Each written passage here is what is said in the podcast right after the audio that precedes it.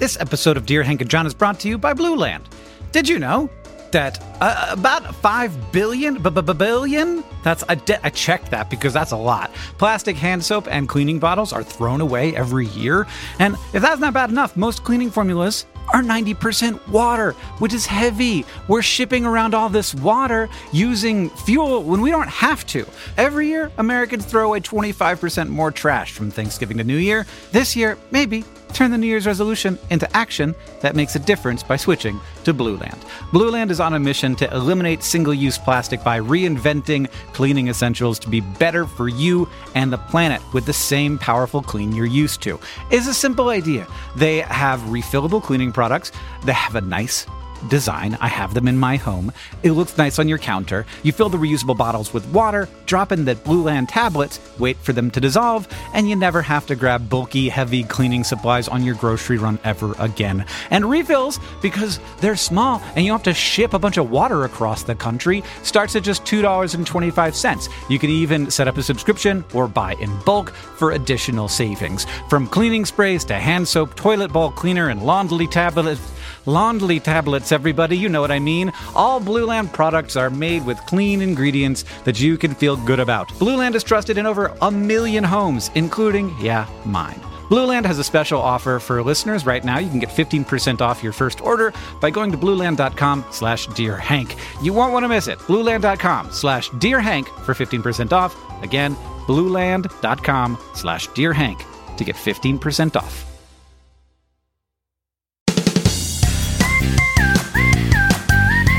Hello and welcome to Dear Hank and John. Or as I prefer to think of it, Dear John and Hank. This is a podcast where I, Hank Green, and John, my brother, will uh, answer your questions, give you some dubious advice, and bring you all the week's news from both Mars, the planet, and AFC Wimbledon. John, how you doing? I'm doing well. How are you, Hank? I'm pretty good. I've had a I've had a, a bit of an annoying day. I'll be honest. We can talk about that later. But first, can you have a short poem for us? Sure, this is a poem to remind you that as annoying as your day might have been, uh, it, it, it's better than World War One was. Today's poem uh, comes from the great World War One poet uh, A.E. Housman, uh, and here it is. Here dead lie we because we did not choose to live and shame the land from which we sprung. Life, to be sure, is nothing much to lose, but young men think it is, and we were young. Oof.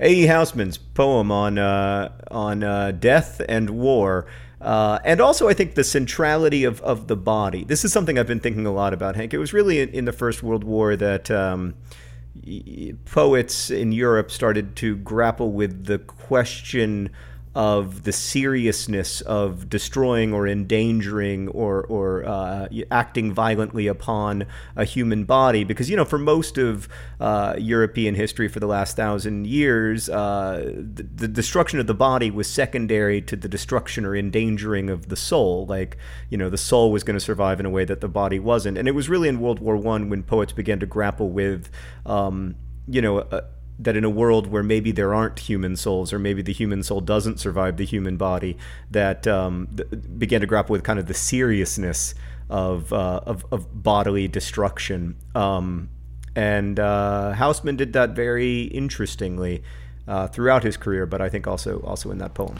Well, my refrigerator isn't working.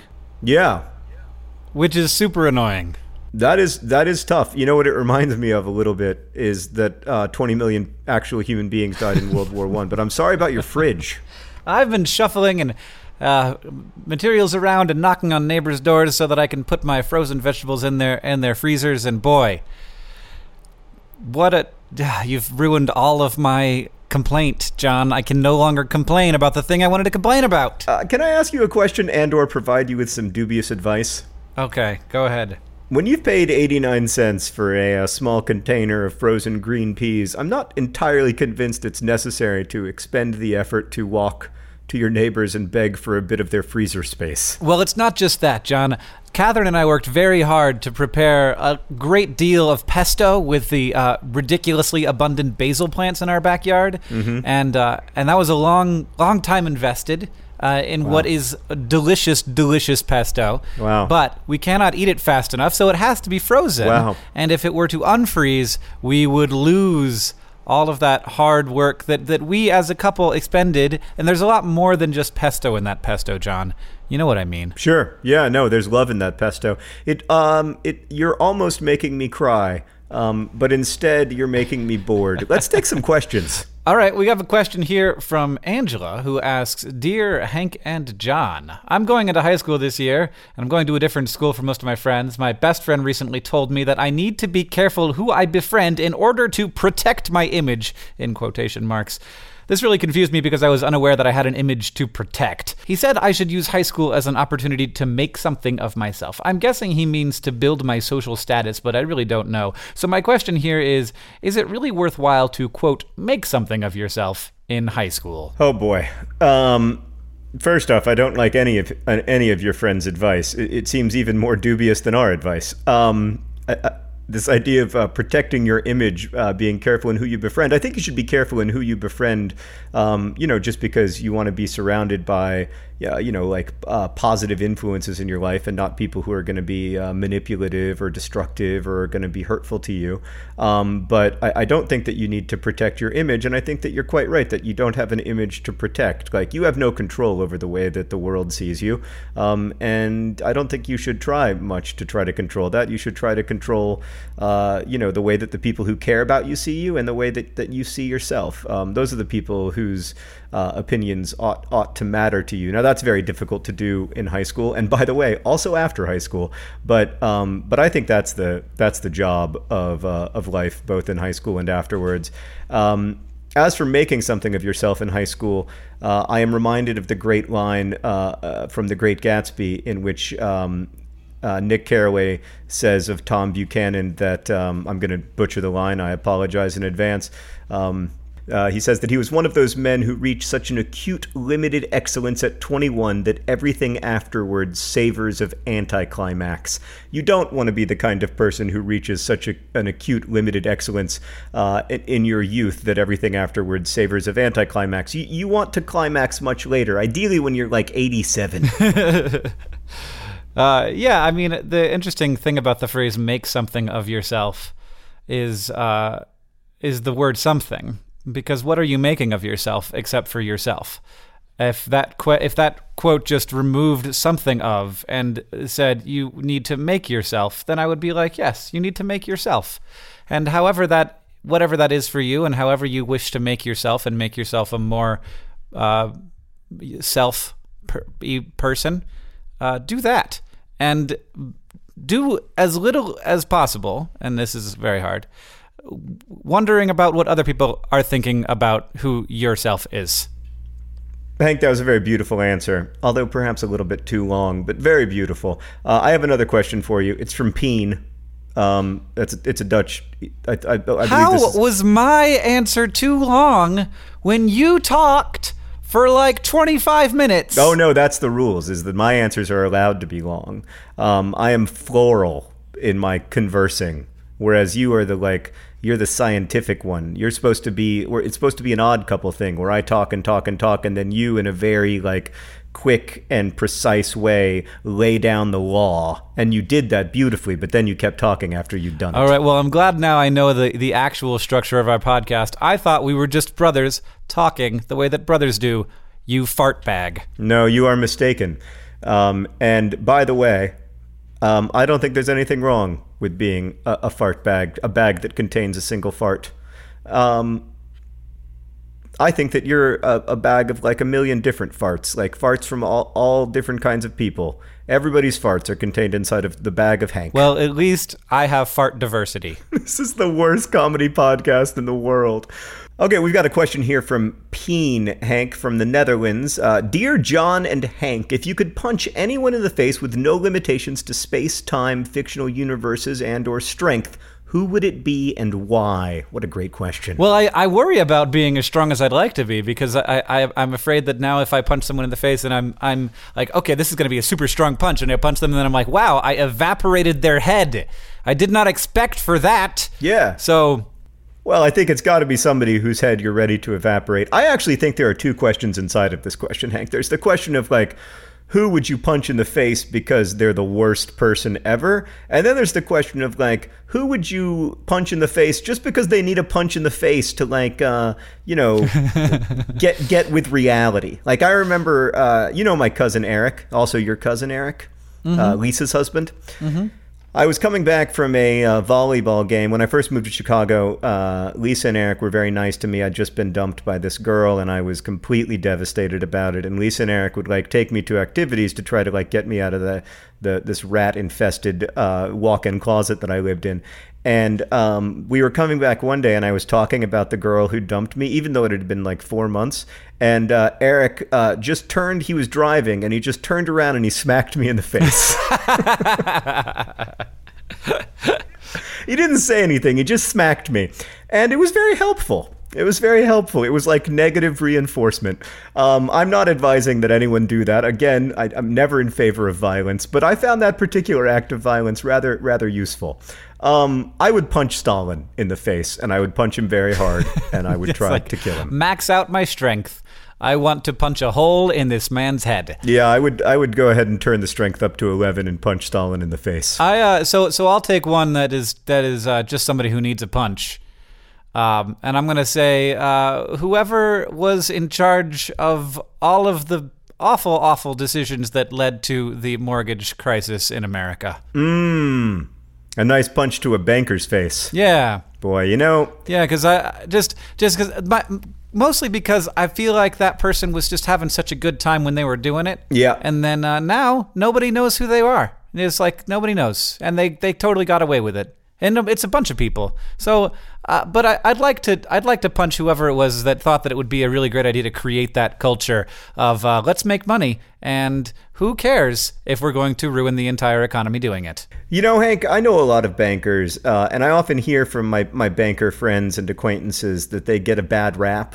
Um, and I'm sure that there are bankers listening to this podcast now who feel very oppressed by the sort of general response to bankers. And the truth is, there's lots of great bankers out there who provide uh, important services, you know, like. Uh, uh, the sort of like short-term loans that small businesses need to succeed and grow, and lots of you know, I'm not, I'm not, but you know what I mean when I say banker, the the Wall Street people who you know uh, say that their responsibility is to their clients and not to the social order.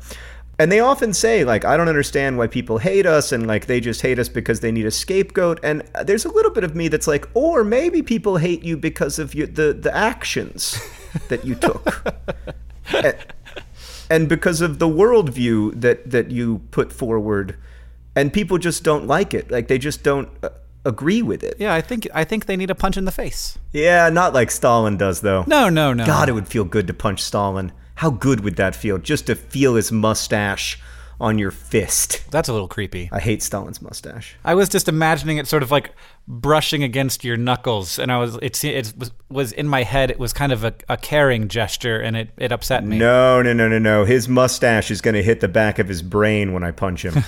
you know me, Hank. I'm powerful. This question is from Jacob, who asks Dear Hank and John, so lots of people have trouble understanding why online communities are so great and how they can actually be fulfilling.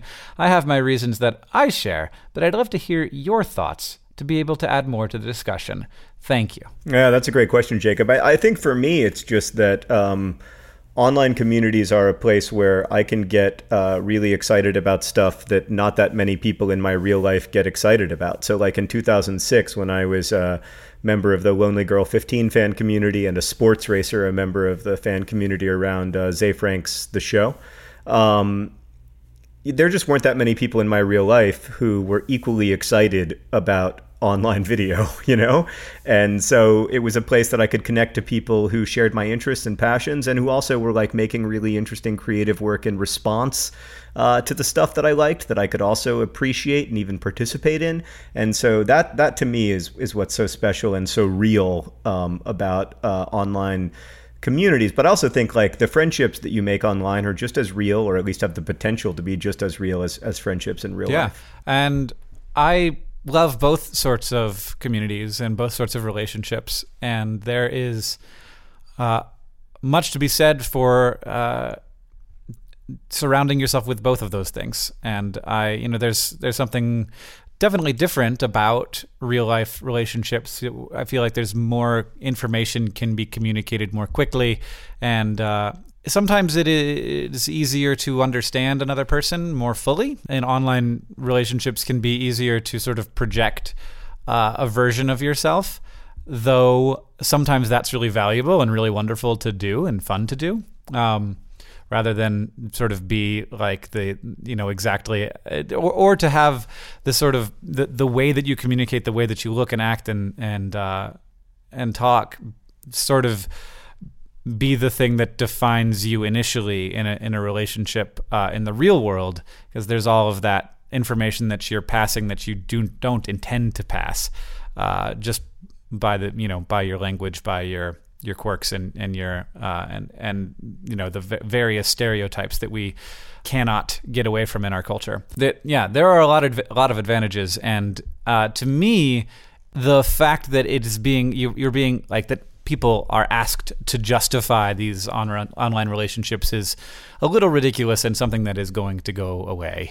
yeah, we're one generation away from that going away because certainly when my kids ask you know, um, can I meet these internet friends? I'll say, yeah, you know, as long as you meet them in a public place and I'm, you know, in the car watching. Hank, we have a question, a very important question uh, from Maggie, uh, who writes Dear John and Hank, what are fun and cheap date ideas? Oh, well, I have lots of those. This is a great question for Hank because he rather specializes in things that are cheap. Ha ha ha ha ha. But not in dating, which I did very little of in my life. Mm. But I have lots of fun and cheap uh, things that I like to do with my friends, and uh, and there. So there are lots of public spaces that uh, that are just there for the funning. Uh, playgrounds are great, uh, and you might think I'm an adult. I why would I go to a playground? Well, go after dark and it's a whole different experience. It's just a great place to sit around and hang out and swing on swings and, you know, be both an adult and a child at the same time. You can go to bars and not drink uh, is a really great way to uh, to not spend money. Uh, you can you can do whatever activity they have there, whether it's like watching music or uh, karaoke or trivia. Pinball. Pinball, which does cost money, but not a ton.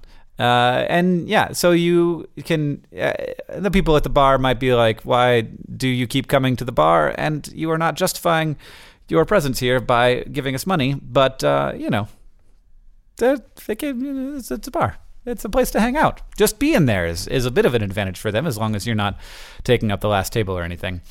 So there's that. And uh, also, there's just a great deal of fun that can be had on the inside of wherever you dwell. And that is, uh, there are lots of games that you don't even have to buy. One of my favorite is called Foldy Foldy Draw Draw, where you uh, where you write a phrase and then you fold the, the paper over and then the person below draws that phrase and then the next person tries to translate that that drawing into words and then it's like telephone but with drawings and, and writing. And I know that it's not called foldy foldy draw draw. It has other names. Exquisite Corpse is is one of them, but I prefer to call it foldy foldy draw draw.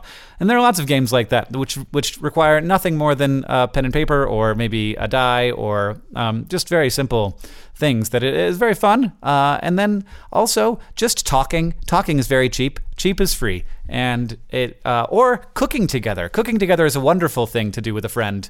Um, and so you say like, let's yes, come over. And this is a little weird, but we're gonna make lasagna or tacos, and you're gonna bring margarita mix, and we're gonna have a good night.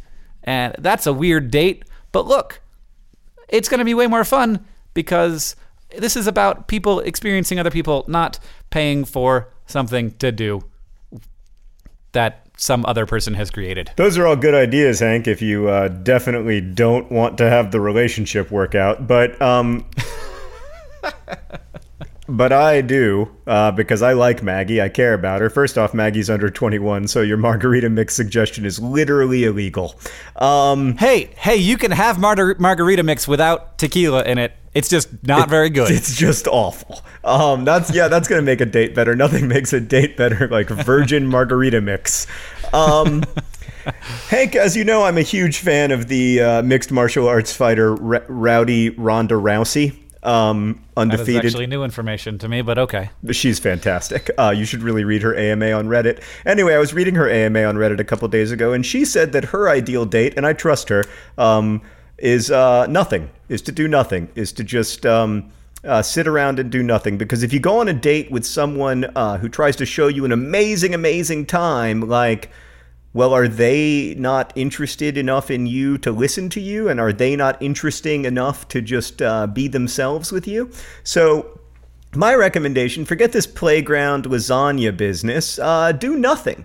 Uh, just and don't don't play any foldy foldy. What do you call it? Fo- what do you call exquisite corpse? Foldy, foldy, draw, draw. I think it's hilarious that you know a, a, a game that was played by surrealist artists um, that was hugely important to the art history of surrealism uh, is now called Foldy Foldy Draw Draw. anyway, I have complicated reasons why I prefer the name Foldy, foldy, draw, draw to Exquisite Corpse, and and they are good artistic reasons that we can talk about some other time. I believe you. I'm just saying that if, if you're going to use it as a suggestion, people would be better off Googling exquisite corpse than Googling foldy foldy draw draw. Although maybe you could register foldy foldy draw draw.com and uh, teach people how to play it there. or or I could I could p- box it up and sell it for twenty bucks. Just a bunch of pieces of paper and pencils. It comes with a pencil and a piece of paper and instructions on how to play foldy foldy draw draw, the hot new game from Hank Green. Um, today's podcast is sponsored by Foldy Foldy Draw Draw. Uh, available now for just $20 at foldyfoldydrawdraw.com. Uh, Foldy Foldy Draw Draw, a game that involves nothing but a piece of paper, a pencil, and your imagination. But don't worry, we provide the piece of paper and the pencil. This episode of Dear Hank and John is brought to you by Stalin's mustache. Absolutely awful, unless pressed against the back of his skull. This episode of Dear Hank and John is brought to you by Frozen Pesto. Frozen Pesto, our nation's number one unrenewable resource. Frozen Pesto. You literally can't get it anywhere else, so you'd better hike five miles to find a neighbor whose freezer you can put it in. How far away do your neighbors live? I just walked next door and I was like, hey, can I put some stuff in your freezer? And he was like, uh, yeah, come on in. Anyway, uh, yeah, we, you should do something uh, minimal on the date and just find out if you like each other. And then once you like each other, I think you can start doing fun stuff like foldy foldy draw draw, or you know, like going to free concerts or going to bars and only drinking. I mean- Coke, which they usually give away for free if you're not drinking because you can claim you're a designated driver.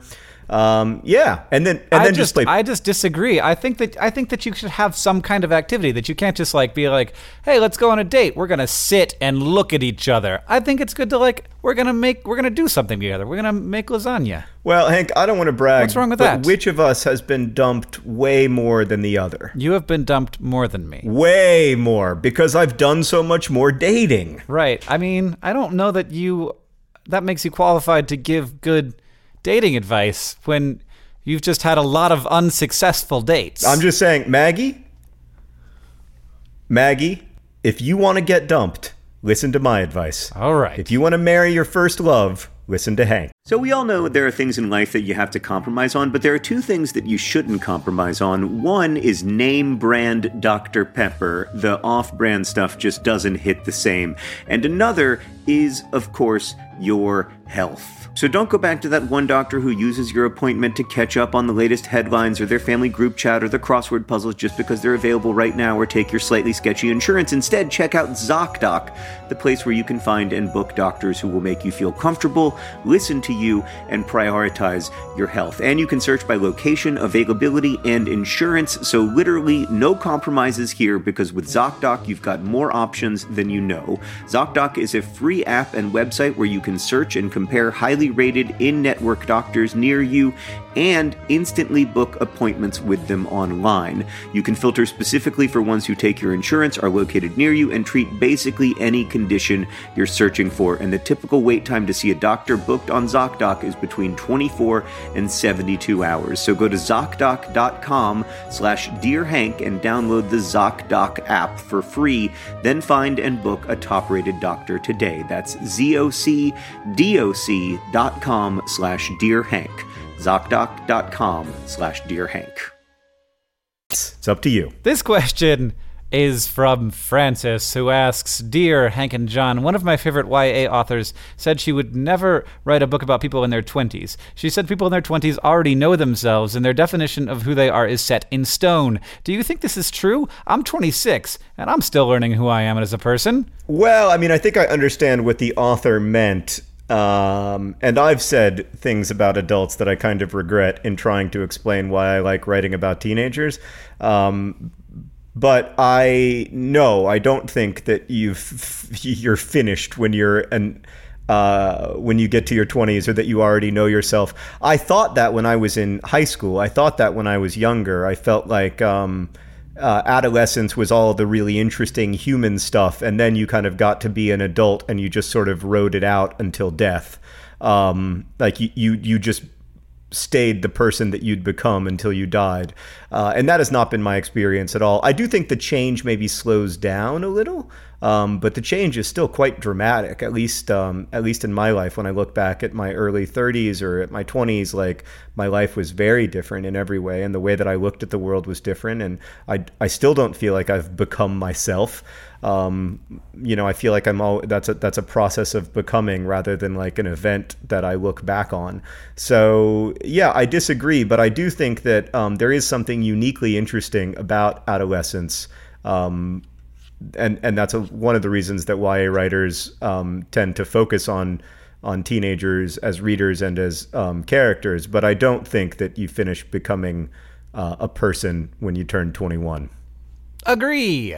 Hank, we've got a question here from Hannah who writes Dear John and Hank, if you could invent a new word, what would it be and what would it mean? This is a great example of a question that I would typically think about for a few days before answering.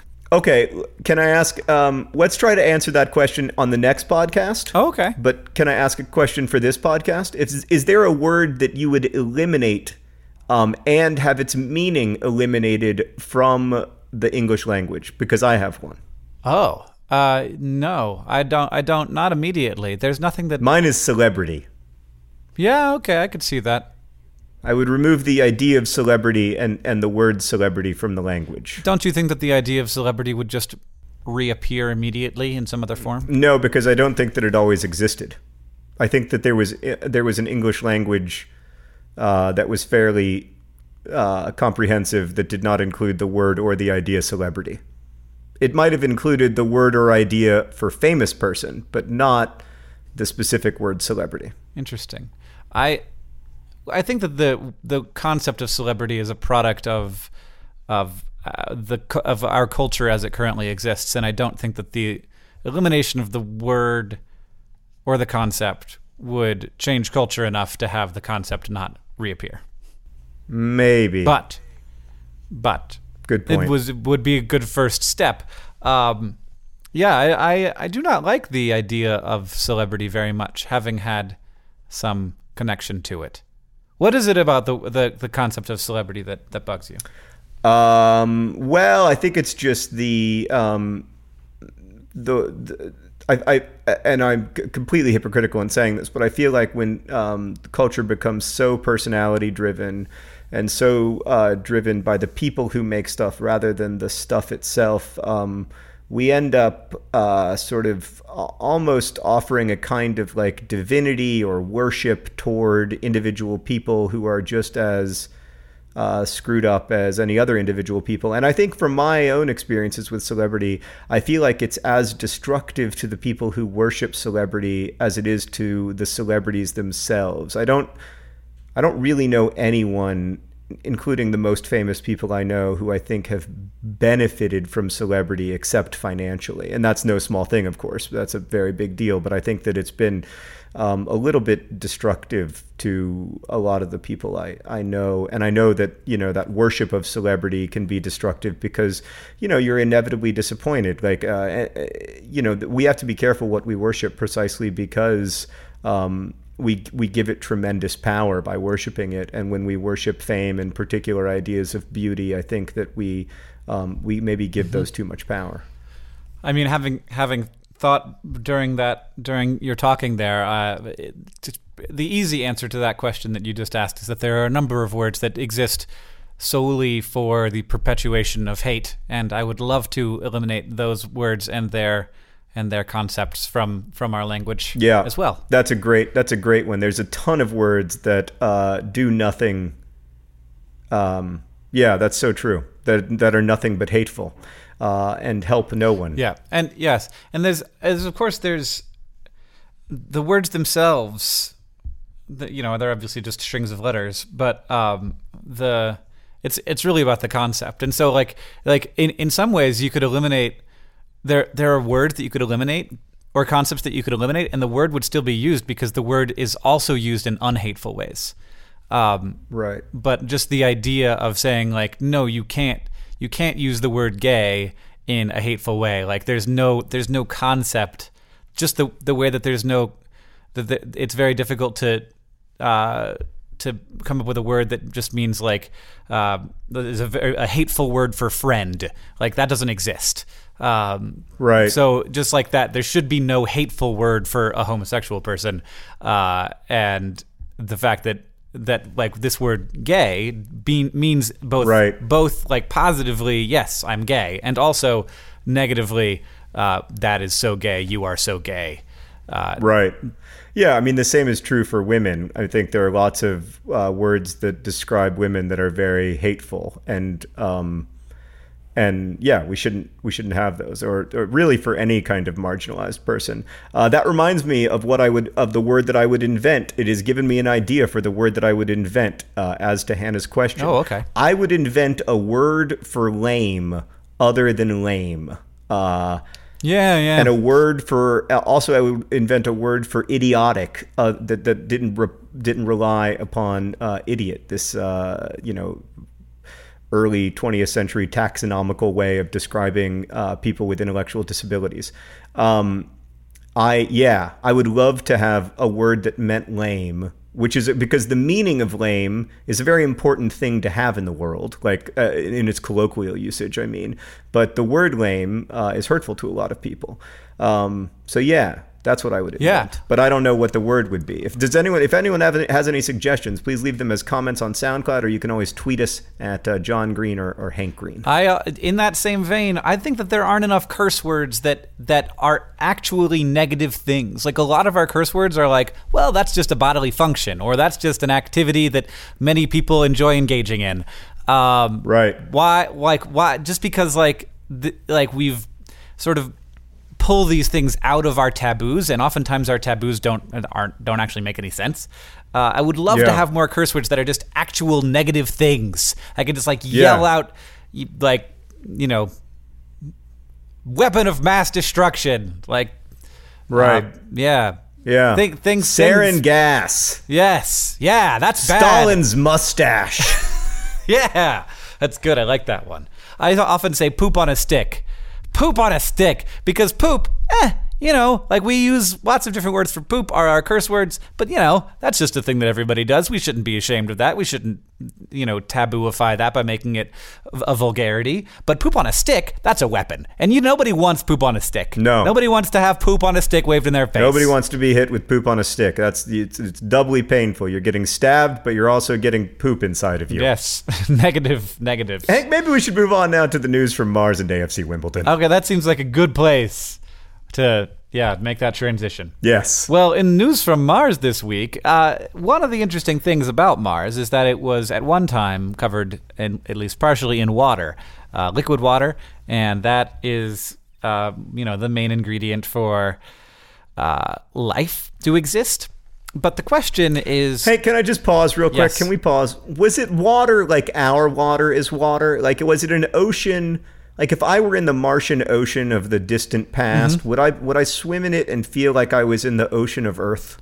Well, we don't know. Uh, yes, it would, uh, except for the fact that we're not sure what you would be breathing with your lungs. So it is possible that, uh, in fact, likely, in fact, almost certain that if you were in the Martian Ocean and you took a breath, uh, not of the water but of the air, that you would not you would not be able to uh, survive on whatever stuff was in that air.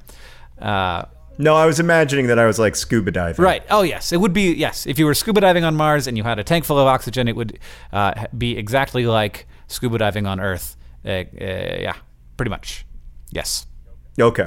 Um, so the uh, the Martian water, uh, we know that it was there, but the big question is how long was it there, and where did it where where was it last? So the place where the water stuck around the longest is a, a really good candidate for where we should go and look to see if maybe there was or still remains beneath the surface uh, living things that might be based on an entirely different kind of biology than we have here on Earth. And that would be a tremendous and sort of ridiculous wealth of under like scientific understanding of the universe and of, of life. Uh, so recently, scientists have discovered basically uh, what they think is the last place, pretty much, probably, that water existed on the surface of Mars. And, uh, and you can read about this in a number of places just by looking at uh, the uh, maybe googling "last lake on Mars." And uh, and it's possible that locked beneath the surface there, there are, you know, still certainly signs that that life once existed, but also potentially uh, life itself, which would be pretty exciting. Uh, so that is that is definitely knowing that informs our future missions and also just our understanding of of this wonderful planet that exists right here in our solar system. Hank, I wonder if we could make a uh, a wager about about life on Mars, uh, so that if life is eventually found on Mars, you would win it, and and if life isn't found on Mars within say the next mm, thirty six months, I would win it. Would that be possible? Thirty six months? Yeah, I, I, think that's long enough in terms Oh. of human innovation to No. find some life. No. No. I will. I, I'll, I'll make the bet that in the next twenty years, we will find life on Mars, or that that there was once life on Mars. Okay, but I want to amortize the bet so that you have to pay me every year for the next 20 years. And then, if within the next 20 years there is a, a discovery of life on Mars, I will pay you back everything that you've paid me plus whatever the bet is. All right, I'm gonna take that bet, except that you have to pay me double what I put in, Mm, one and a half times what you put in. one and three quarters. Done. All right. Uh, so we're betting that life will or will not be found on Mars, a cold dead rock with no life on it, in the next 20 years. Um, So we could we should bet like two hundred dollars so that I have to give you ten dollars a year. No, I was thinking that we would bet um, on a sponsorship of AFC Wimbledon so that you would have to sponsor um, an AFC Wimbledon game every season for the next 20 years, unless you're, you're right, in which case I would have to sponsor one and three quarters times more games. Yeah, I don't like that bet, John. I let's just do two hundred dollars. All right. Well, we'll have to keep working on on what exactly the stakes should be, but I, because I have to get to the news from AFC Wimbledon, which, as always, is so important. Hank, the less said about the first weekend of AFC Wimbledon season, the better. Um, my prediction of a three 0 victory uh, against Plymouth was wrong. Um, instead, it was a two 0 loss, and then uh, they lost uh, in the uh, Capital One Cup to Cardiff City. Uh, so it's been a difficult week. Still no goals scored in AFC Wimbledon season, but. But Hank, as I, I don't even know if you know this, but there is also a women's AFC Wimbledon team uh, who are quite successful. Um, and uh, this week they signed uh, two really good players: a striker named uh, Kelly Jade Whelan and a goalkeeper named Chanel Salgado. And uh, Kelly Jade scored in her very first game. Uh, well, her first game back because she was also previously an AFC Wimbledon player. Anyway, she scored in her first game uh, in a 3-1 victory over Enfield Town this Sunday, and that's pretty exciting. So I am really excited about the both the youth the youth sides that uh, AFC Wimbledon uh, put out and the the women's team. Uh, there's a women's senior club who've had a very successful last couple of years, uh, but also you know uh, teams for younger women and, and girls as well. Um, so if you live in South London, go be an AFC Wimbledon player. Play for the greatest fan-owned club in history, um, an institution that is by almost any measure more important than some cold distant rock that no one ever thinks about. And that is the news from Mars and AFC Wimbledon, uh, without any bias at all in either Nope. direction. Uh, and this Bias free. has been uh, the this episode of Dear Hank and John with John Green, who is my brother, and I'm Hank. And uh, it's nice to have you back for the second episode in a row, John. Oh, it's so good to be here. Uh, John Green, uh, who is apparently just a guest star on this show because he shows up so infrequently. If you don't know who he is, he he uh, writes books and makes YouTube videos. Uh, and he is. Uh, what else do you do, John? You know, raises children and uh, cares too much about about obscure sports. First off, there's nothing obscure about football. It's the number one sport in the world. Secondly, there's nothing obscure about AFC Wimbledon because they have a following around the world, thanks in no small part to dear Hank and John. What did we learn on today's podcast, Hank? Uh, we learned that yourself is the thing that you make. We learned that uh, sometimes the thing that you make is pesto, and that that is incredibly valuable, more valuable than any time or money. We learned that sometimes the thing that you make is lasagna and surrealist drawings with new friends. And of course, we learned that uh, fart bag is an excellent insult. Yes, bag of a thousand farts. Uh, this episode is edited by Nicholas Jenkins. Our theme music was by Gunnarolla. If you have any questions for us, you can send them to hankandjohn at gmail.com. And as we say in our hometown, Don't forget to be awesome.